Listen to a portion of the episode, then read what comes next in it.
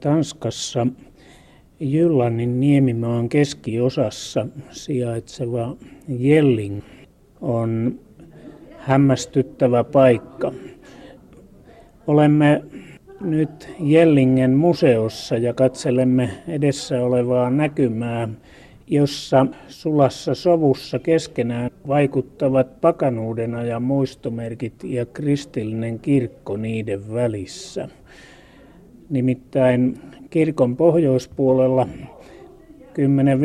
10-15 metrin päässä valkoista kirkosta alkaa nousta suuri kumpu.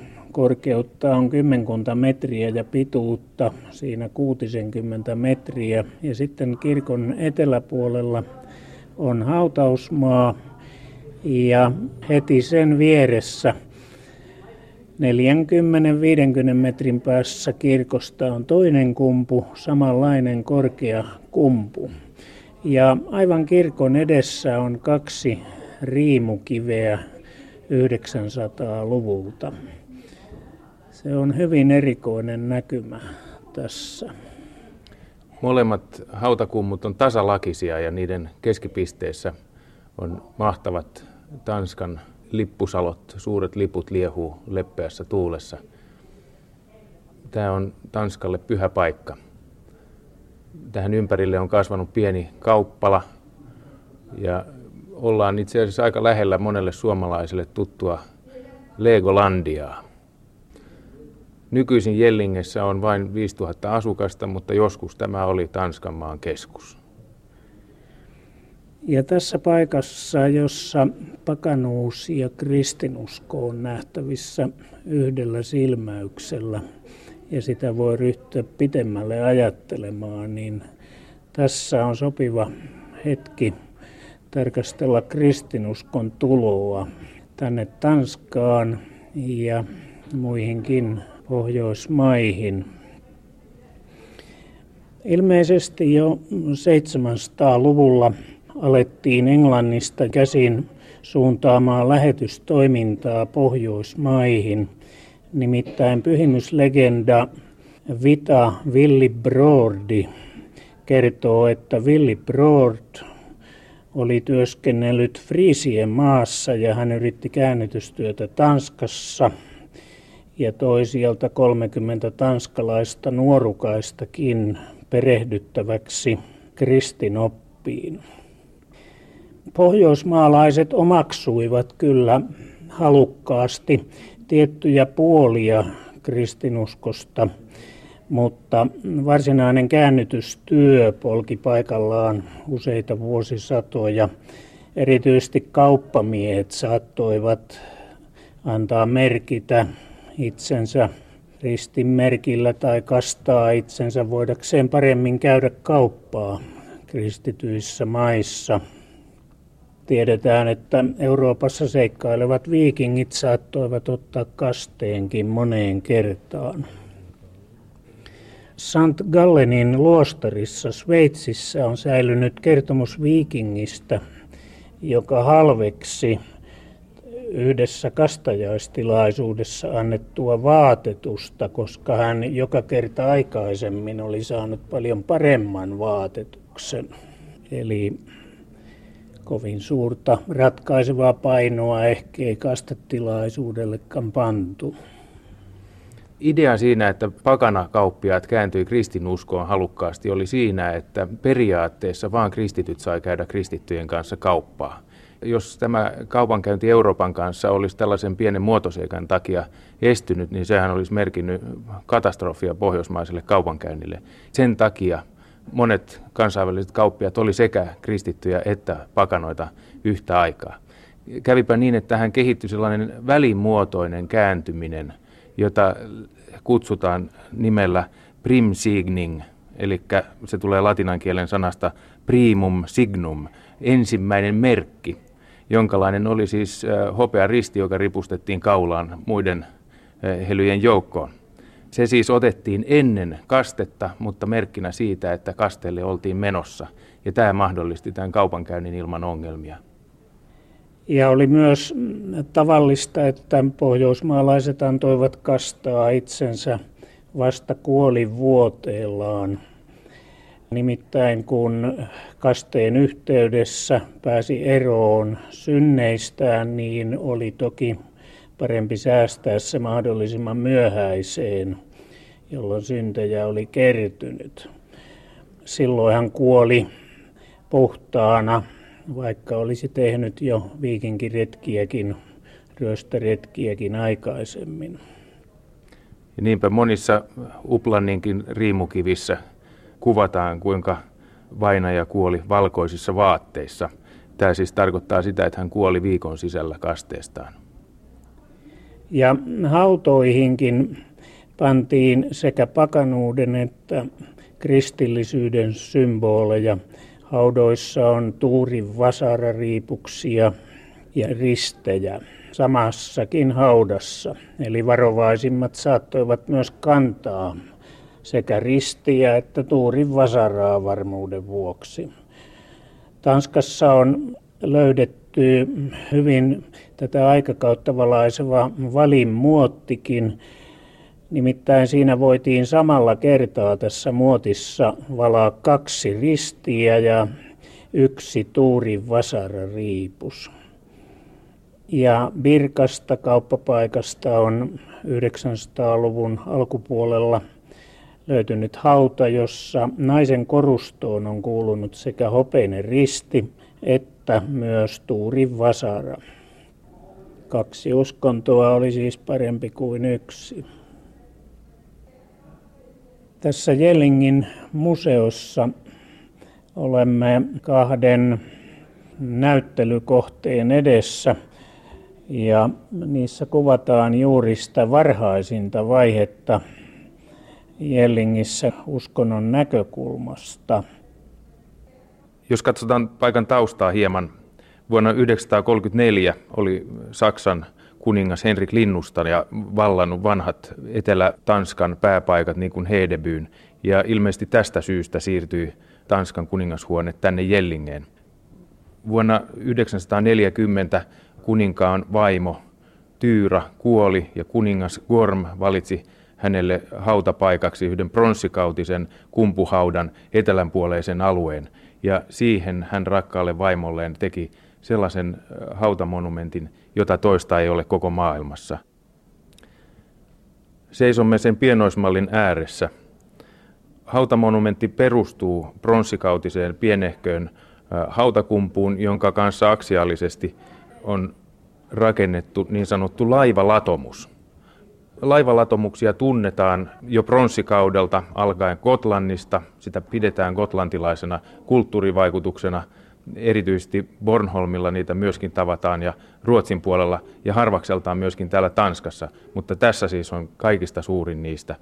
Pituutta sillä on 170 metriä. Tässä on rakkaan vaimon hauta. Kukaan ei tosin tiedä, Eh, tarkalleen, että missä se on, mutta tästä rakennusvaiheesta tuo pronssikautinen hautakumpu sai nimen Tyyran hautakumpu, vaikka sieltä häntä siis ei ole löydettykään. Laivalatomukseen liittyy niin sanottu Jellingen pienempi kivi. Siinä lukee näin. Gorm kuningas teki nämä hautamonumentit Tyyralle vaimolleen Tanskan kaunistukselle kauniisti sanottu, siis riimukiviteksti oli siinä Korm vanha, kuten häntä sanotaan, tehnyt vaimolleen. Sitten tässä on toinen pienoismalli vieressä, kun tuossa äsken oli vain yksi kumpu ja sen eteläpuolella tuo pitkä laivanmuotoinen kivistä tehty laivalatomus, niin tässä toisessa pienoismallissa on kaksi kumpua ja niiden välissä on puukirkko. On siis ilmestynyt tuonne laivalatomuksen, kivilatomuksen eteläpäähän toinen kumpu.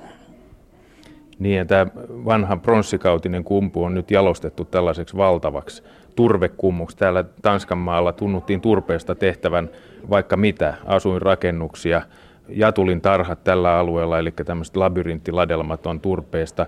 Ja nyt näyttää siltä, että myöskin hautakumpuja tehtiin nimenomaan turpeesta.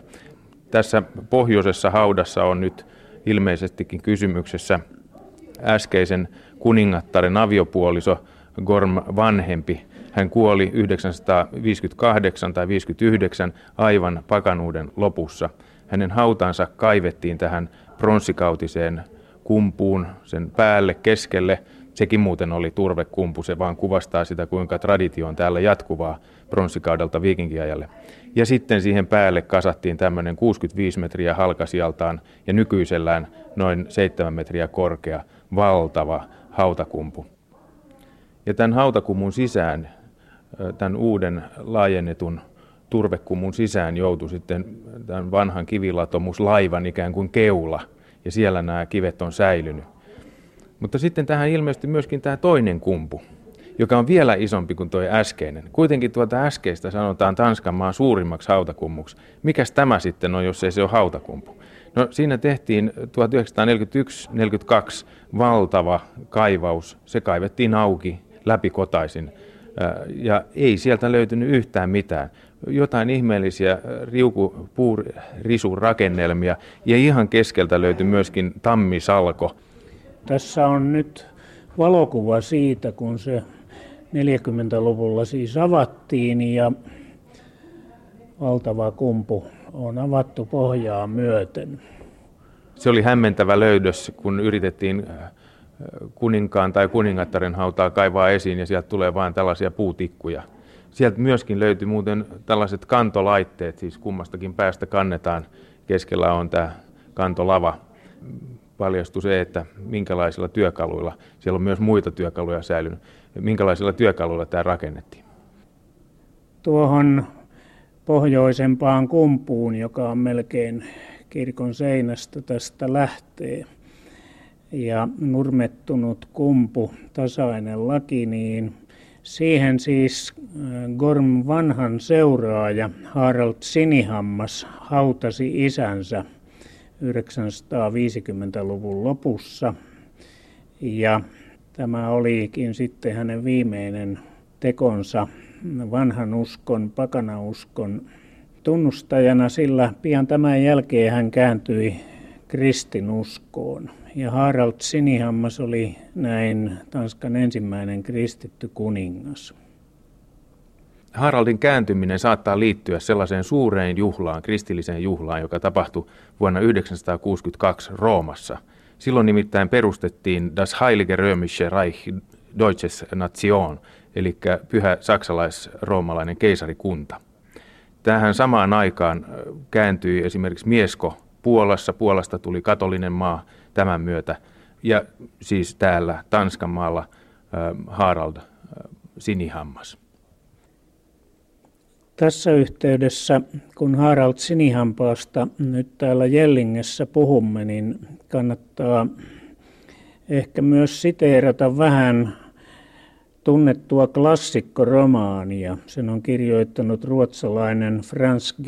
Bengtsson ja nimenä on Orm Punainen, länsireittien merenkulkijoita.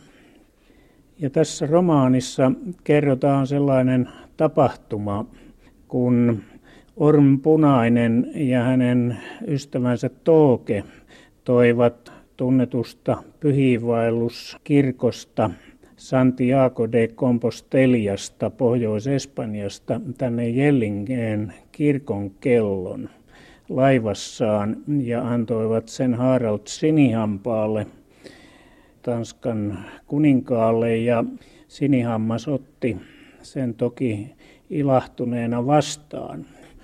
Eli kirkon kellot alkoivat täällä soida, jos tuo romaaniin uskomme. Aikaisemmin oli kutsuttu seurakunta kokoon torven avulla. Ei kuitenkaan välttämättä juutalaisen tradition sofartorven, vaan vanhan pronssikautisen luur-tradition. Sen perusteellahan me puhelimenkin luuria luuriksi kutsumme. Ja vielä pitkän aikaa tämän jälkeenkin esimerkiksi Suomessa Kumlingen kirkon seinästä voi nähdä, kuinka seurakuntaa torvella kutsutaan. Romaanissa kerrotaan, miten orjat raahasivat kirkon kellon Harald Sinihampaan nähtäville sitten. ja kuvataan Harald Sinihammasta. Hän oli juuri silloin kovan hammassäryn uhrina ja häntä kuvataan näin. Jokainen saattoi nähdä, että Harald kuningas oli suuri kuningas siinä istuessaan, vaikka hän oli vailla kuninkaallista komeutta ja vaikka hänen katseensa oli hätääntynyt. Hammassärky hän sen tietysti tekee. Hän mulkoili suurilla pyöreillä silmillään huoneessa liikkuvia ihmisiä ja kelloa, joka kannettiin sisään, näyttämättä välittävän paljoakaan siitä, mitä hän näki, ja hengitti pienin läähätyksin, ikään kuin hän olisi ollut hengästynyt, sillä pakotus oli hetkeksi tauonnut. Ja hän odotteli, että hammasta rupeaisi uudelleen jomottamaan. Hän oli isokasvuinen ja voimakas, leveä rintainen ja paksumahainen. Kasvot olivat suuret ja punaiset, sileäpintaiset ja rypyttömät. Hänen hiuksensa olivat valkoiset, mutta parta, joka oli leveä ja sakea ja lepäsi monisuippoisena hänen rinnallaan, oli kellan valkea. Suun ympärillä oli parta märkä kaikesta siitä, mitä hän oli nauttinut särkyänsä vastaan niin että molemmat siniset kulmahampaat, jotka eivät olleet kuuluisia vain väristään, vaan myös pituudestaan, pilkistivät näkyviin paremmin kuin tavallisesti, niin kuin vanhan karjun torahampaat. Hänen mulkosilmänsä verestivät ja mahtia ja vaarallisuutta näytti niissä asuvan, niin kuin myös hänen leveässä otsassaan ja tuuheissa harmaissa kulmakarvoissaan. Sellaiselta kuningas Harald Sinihammas näytti, kun Orm miehineen näki hänet ensi kerran. Ja Tooke sanoi myöhemmin mielipiteenään, että harva vanha hammastautinen kuningas olisi näyttänyt kuninkaallisemmalta kuin hän. Eläydyttäköön näin klassikkoromaanin kautta tuohon Harald Sinihampaaseen ja hänen hoviinsa. Tiedetään myös mielenkiintoisia tarinoita siitä, miten Harald kääntyi kristityksi. Tänne tuli Poppo-niminen saarnamies, kukaan ei tiedä mistä, ja hänet asetettiin testiin. Tästä on nyt ainakin kahdenlaista traditiota, että minkälainen tämä uskon testi oli. Toisen mukaan hänen silmiensä eteen laitettiin hehkuva rautatanko ja katsottiin, tuleeko hänestä sokea. Ei tullut. Toisen mukaan hänelle annettiin rautahansikas käteen ja sitten suositeltiin, että hän laittaisi sen hehkuville hiilille niin kauaksi aikaa, että se rupeaa hehkumaan se rautahansikaskin. Ja niin hän teki. Snorri Sturlason kertoo teoksessaan Norjan kuningassaagat piispa Popon kantaneen hehkuvaa rautaa kädessään. Popon ihmeestä on näin useampia versioita mutta Snorrin mukaan Harald Sinihammas kuitenkin omaksui kristinuskon paitsi tämän ihmeen lumoamana myös eräänlaisessa hätätilanteessa, sotilaallisen häviönkin uhatessa Saksan keisaria vastaan. Keisari Otto kääntyi nyt sotajoukkoineen Slehen. Siellä hän kokosi luokseen laivaston ja vei väkensä vuonon poikki Jyllantiin. Saatuaan sen kuulla, Tanskan kuningas Harald lähti sotajoukkoineen häntä vastaan. Syntyi suuri taistelu ja keisari pääsi viimein voitolle. Tanskan kuningas väistyi Limvuonolle ja vetäytyi Maarsööhön. Sitten liikkui sananviejiä hänen ja keisarin välillä ja sovittiin aselevosta sekä tapaamisesta. Keisari Otto ja Tanskan kuningas Harald tapasivat toisensa Maarsöössä. Tässä tilaisuudessa julisti pyhä piispa Poppo kristinuskon kuningas Haraldille. Hän kantoi kädessään hehkuvaa rautaa ja näytti kuningas Haraldille vioittumattoman kätensä. Kuningas Harald antoi nyt kastaa itsensä Tanskan koko sotajoukon ohella. Keisari Otto palasi valtakuntaansa Saksinmaahan. Hän ja Tanskan kuningas erosivat ystävyydessä – Kerrotaan, että keisari Otto oli kuningas Haraldin pojan Svenin kummina ja antoi hänelle nimensä. Poika siis kastettiin Otto Sveniksi. Tanskan kuningas Harald pysyi hyvänä kristittynä kuolemaansa asti. Ensimmäinen homma, mitä Harald sitten teki, oli, että hän perusti kirkon. Se ei ole tämä kirkko, vaan neljä polvea takaperin Tässä siis on nyt kivikirkko, mutta tätä aikaisemmin tässä on ollut kolme puukirkkoa ja niistä ensimmäinen oli ilmeisesti Skandinavian suurin puukirkko. Valtavaan kirkkoon hän hautasi isänsä uudestaan. Siis maan suurin hautakumpu revittiin auki ja ruumis siirrettiin sinne uuteen paikkaansa. Sieltä se on löydetty äskeisissä kaivauksissa ja hänestä tiedetään Gormista, Haraldin isästä, aika paljon pituuksia ja painoja ja muuta sellaista.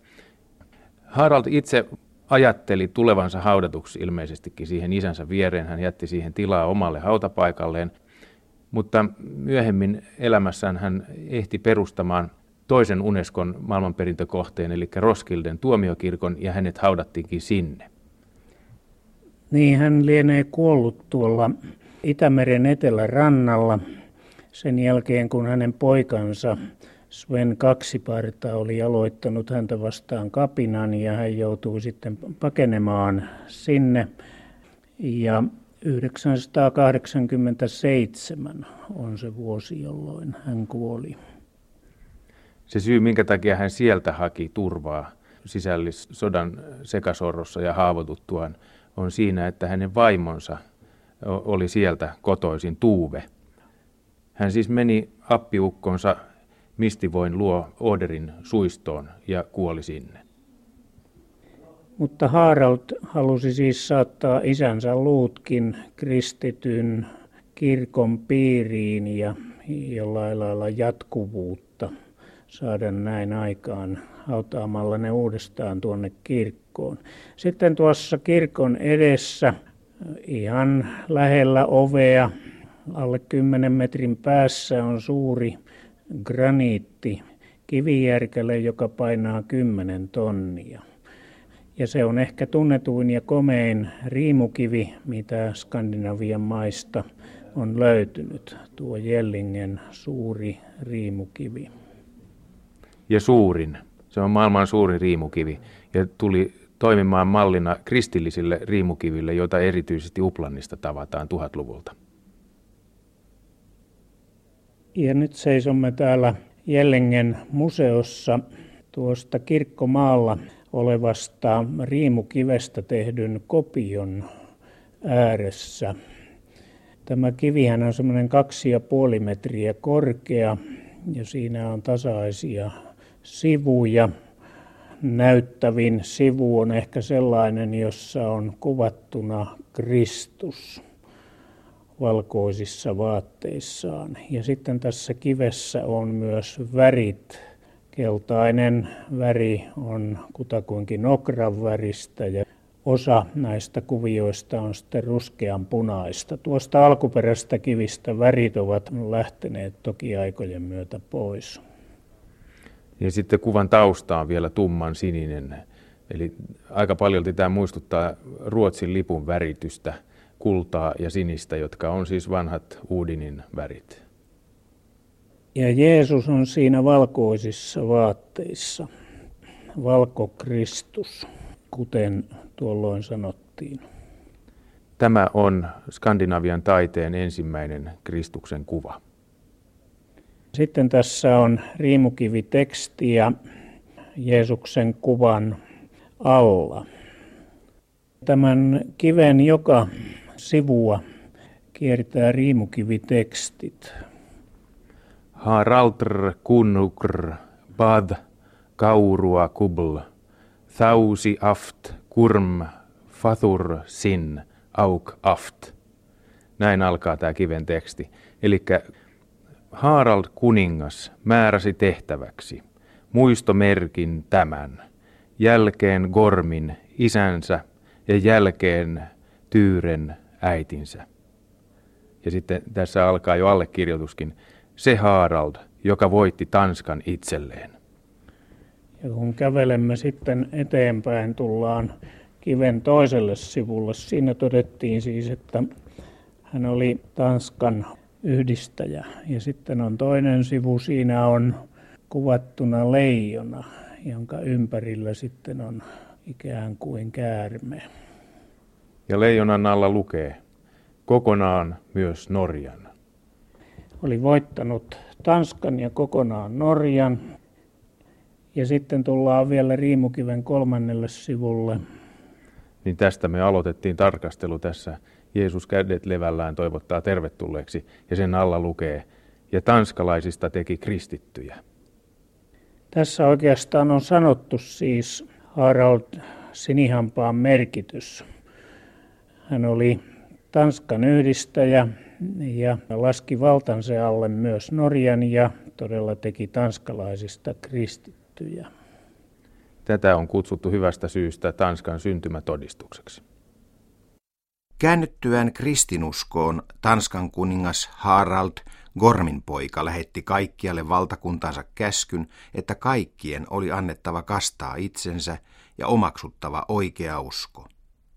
Hän valvoi itse tämän käskyn täyttämistä ja pakotti ja rankaisi, ellei mikään muu auttanut.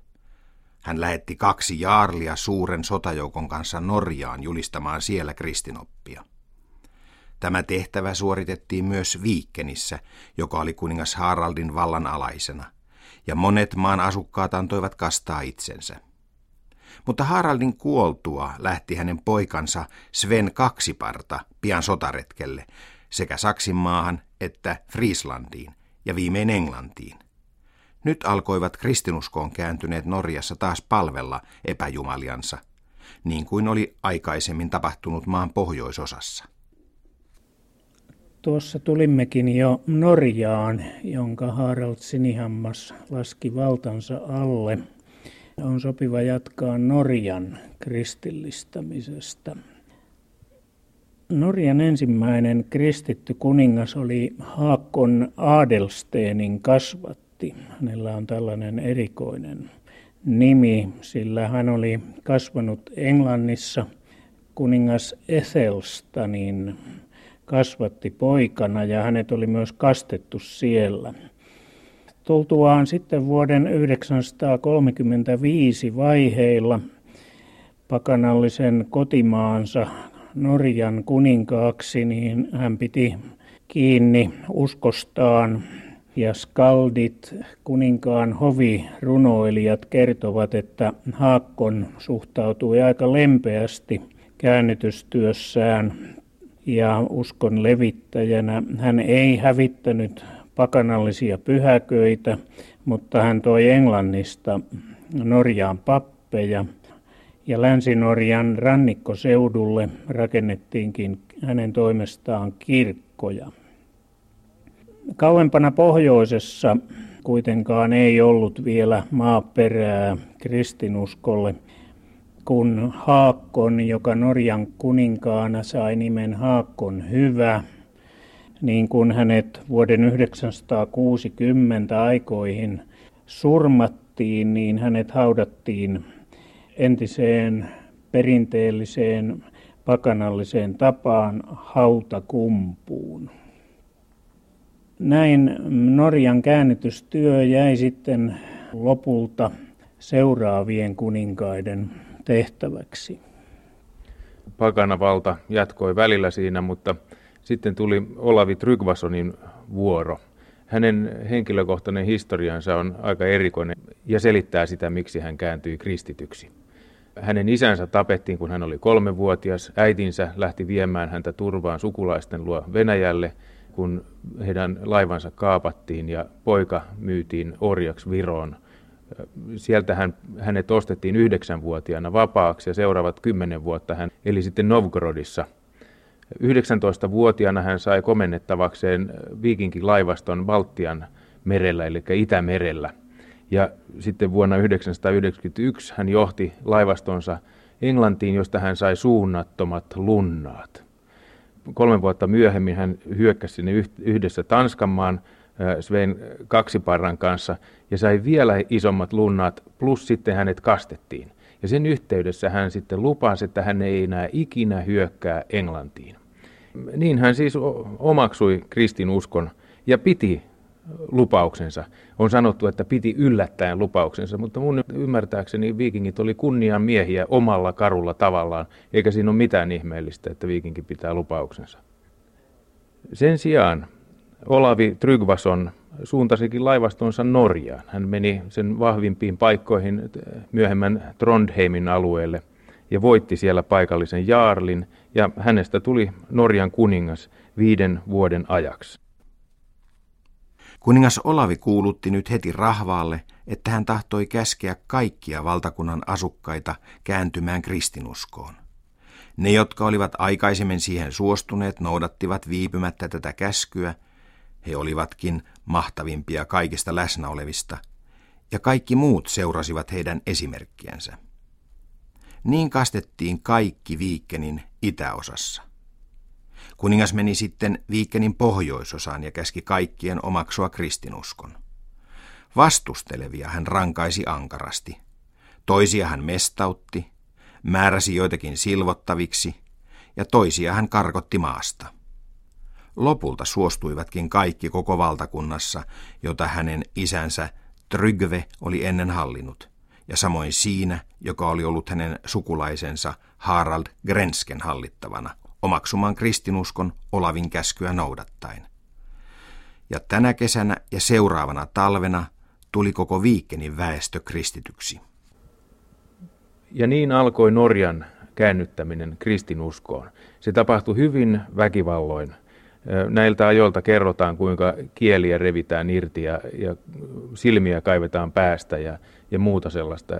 Se oli kovin väkivaltaista paitsi yksilötasolla, niin myöskin siinä puututtiin vanhoihin hallintorakenteisiin. Jaarlien valta ohitettiin ja tilalle laitettiin kuninkaan virkamiehiä niin sitten vuoteen 1999 mennessä oli koko Norja saatu kristilliseksi. Sen jälkeen hän käänsi katseensa omaan alusmaahansa Islantiin ja sai sen poliittisella painostuksella päättämään vuonna 1000, että sekin kääntyy kristilliseksi.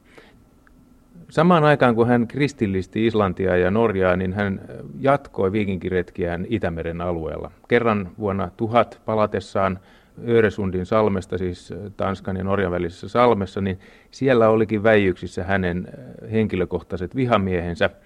Trygvasonilla oli maailman suurin viikinkialus siihen aikaan Ormen Lange, joka oli hyvin kömpelö liikkeissään ja niinpä hän joutui tappiolle. Ja lopulta, kun näytti selvältä, että hän ei tästä selviä, niin hän loikkasi eikä koskaan tullut pintaan. Taisipa juuri tuohon sukellukseen sitten päättyä Norjan kristillistyminen myöskin, eli vanha uskonto sai jälleen otetta, mutta sitten tullaan kuitenkin hänen seuraajansa, Olavi Haraldin poikaan, joka sai nimen Olavi Pyhä. Hän vei sitten kristinuskon voittoon. Ja kyllä mm, Olavi Pyhästä kannattaisi kertoa vähän enemmänkin. Olavista tiedetään tavattoman paljon. Snorri Sturlason on kirjoittanut hänestä oman saagansa. Nuoruutensa Olavi vietti merillä. Jo 12-vuotiaana hän alkoi viikinkiretkensä ja hän ehti teini-ikäisenä taistelemaan niin Normandiassa piirittämässä Sartria. Hän oli tappamassa Canterburyn arkkipiispaa, kun ei se riittävän nopeasti maksanut lunnasrahoja. Hän rikkoi laivoillaan London Bridgein kertaalleen hyvin ovelalla sotajuonella ja niin edelleen. Kerran hän oli matkalla Välimerelle ja tuolla lähellä Gibraltarin salmea Gadisin kaupungissa, varmaankin oltiin orjia siellä myymässä, niin hän näki ihmeellisen unen. Snorri kertoo. Merkittävä mies tuli hänen luokseen, vahva ja pelottava, ja sanoen hänelle, että hänen tulisi luopua silloisesta purjehdussuunnitelmastaan, palaa omille tiluksillesi, koska sinusta on tuleva Norjan kuningas ikuisiksi ajoiksi. Tällaisen unen siis näki 18-vuotias Olavi Kadisin kaupungissa Etelä-Espanjassa pyhän Olavin saagan mukaan. Olavi palasikin entisen työnantajansa äh, Normandian herttua Robertin luo ja Robertin veli oli Ruenin arkkipiispana ja äh, opetti äh, kristillisyyden alkeet uudelle käännynnäiselle. Samalla hänelle annettiin huolellinen hallitsijakoulutus perustuen Kaarle Suuren ihannehallitsijakuvaan. Ja sitten kerrotaan, mitä tapahtui talvella vuoden 1013 ja 14 aikana. Tuossa vaiheessa hän Olavista tuli kristitty. Liittyykö tähänkin joku mystillinen asia? No, tästä kertoo eräs Viljami, Guillaume Jumista Normandiasta tällä tavoin. Arkipiispa Robertin rohkaisemana kuningas Olavi, joka tuli löytämään nautinnon kristillisessä uskonnossa, kääntyi pois kuvien palvonnasta, samoin kuin monet hänen miehistään. Hän kääntyi kristinuskoon, puhdistettiin kasteella ja voideltiin öljyllä kuninkaaksi arkkipiispan toimesta. Iloa täynnä häneen kohdistetusta armosta hän palasi kuningaskuntaansa. Nyt hän oli siis noin 19-vuotias orpopoika, jolla oli hallussaan kaksi laivaa, jossa oli 220 miestä ja neljä piispaa. Ja lisäksi vielä yksi tämmöinen henkilökohtainen valvoja, vähän samalla tavalla kuin Anskar oli toiminut Henrik Klaakille Tanskan maassa parista vuotta aikaisemmin. Tällä vähäisellä miesmäärällä vastoin kaikkia odotuksia Olavi onnistui kaappaamaan itselleen vallan kuninkuuden Norjassa. Ja kerro vielä siitäkin, miten sitten Norja kristillistettiin hänen vallassaan. Nyt piti siis koko työ tehdä suurelta osin uudestaan ja kristillistäminen kytkettiin hallintoorganisaatioon. Kiitos näiden piispojen, jotka oli tullut Olavin mukana. Mutta itse asiassa tämä kristillinen usko ei ollutkaan varsinainen kynnyskysymys, vaan kynnyskysymykseksi muodostui yllättäen pula-aika. Vuonna 1028 oli jotain ongelmia ja viljan vienti Pohjois-Norjaan estettiin Olavin toimesta. Sieltä tulivat kuitenkin laittomasti ostamaan viljaa ja niissä, niissä kärhämissä sitten valtion viranomaiset kohteli kaltoin näitä pohjoisnorjalaisia, jotka sitten kohta tuli suuren armeijan kanssa. Ja tässä, tässä ajauduttiin tilanteeseen, jossa Olavin piti pelastautua Novgorodiin saakka. Sieltähän hän palasi sitten seuraavana vuonna Gotlannin kautta yllättäen Ruotsista maitse Trondheimin pohjoispuolelle ja Stiklastadin taistelussa 1029 kohtasi ylivoimaisen vihollisen ja kuoli voi kuulostaa yllättävältä, että tämä oli hänen suurin tekonsa Norjan kristillistämiseksi. Hän nimittäin oli näyttänyt, että hän täyttää viikingin mitan ja hän oli osoittanut, että hänellä on johtajan hamingiaa. Hän oli kohdannut kuoleman oikeasta kulmasta, jos näin voi sanoa. Ja hänen kuolintapansa vakuutti sitten nämä Norjan viikingit. Ja se ilmeisesti oli sitten se ratkaiseva juttu tässä. Pakolla hän ei onnistunut siinä, mutta kuolemalla hän sen sai aikaan. Tore Hund meni sinne, missä kuningas Olavin ruumis makasi ja hoivasi sitä. Laski sen maahan, suoristi sen ja peitti vaatteella. Kun hän pyyhki veren vainajan kasvoista, nämä olivat kuten hän myöhemmin sanoi, niin kauniit, että posket olivat punaiset, ikään kuin hän olisi nukkunut, ja paljon vaaleammat kuin hänen eläessään. Toore sai käsivarteensa kuninkaan verta, ja sitä virtasi hänen kädelleen, joka oli aikaisemmin haavoittunut. Nyt haava parani niin nopeasti, ettei sitä enää tarvinnut sitoa. Tämän tapahtuman Toore vakuutti todeksi kaikille, kun alettiin puhua kuningas Olavin pyhyydestä. Tänä talvena alkoivat monet Trondheimissa sanoa, että kuningas Olavi oli oikea pyhimys ja että useat ihmeet todistivat hänen pyhyydestään. Useat alkoivat rukoilla kuningas Olavilta apua tärkeissä asioissaan. Monet saivat näillä rukouksillaan avun, toiset sairauksiinsa – toiset matkoilleen tai muihin tehtäviin, joissa katsoivat apua tarvitsevansa.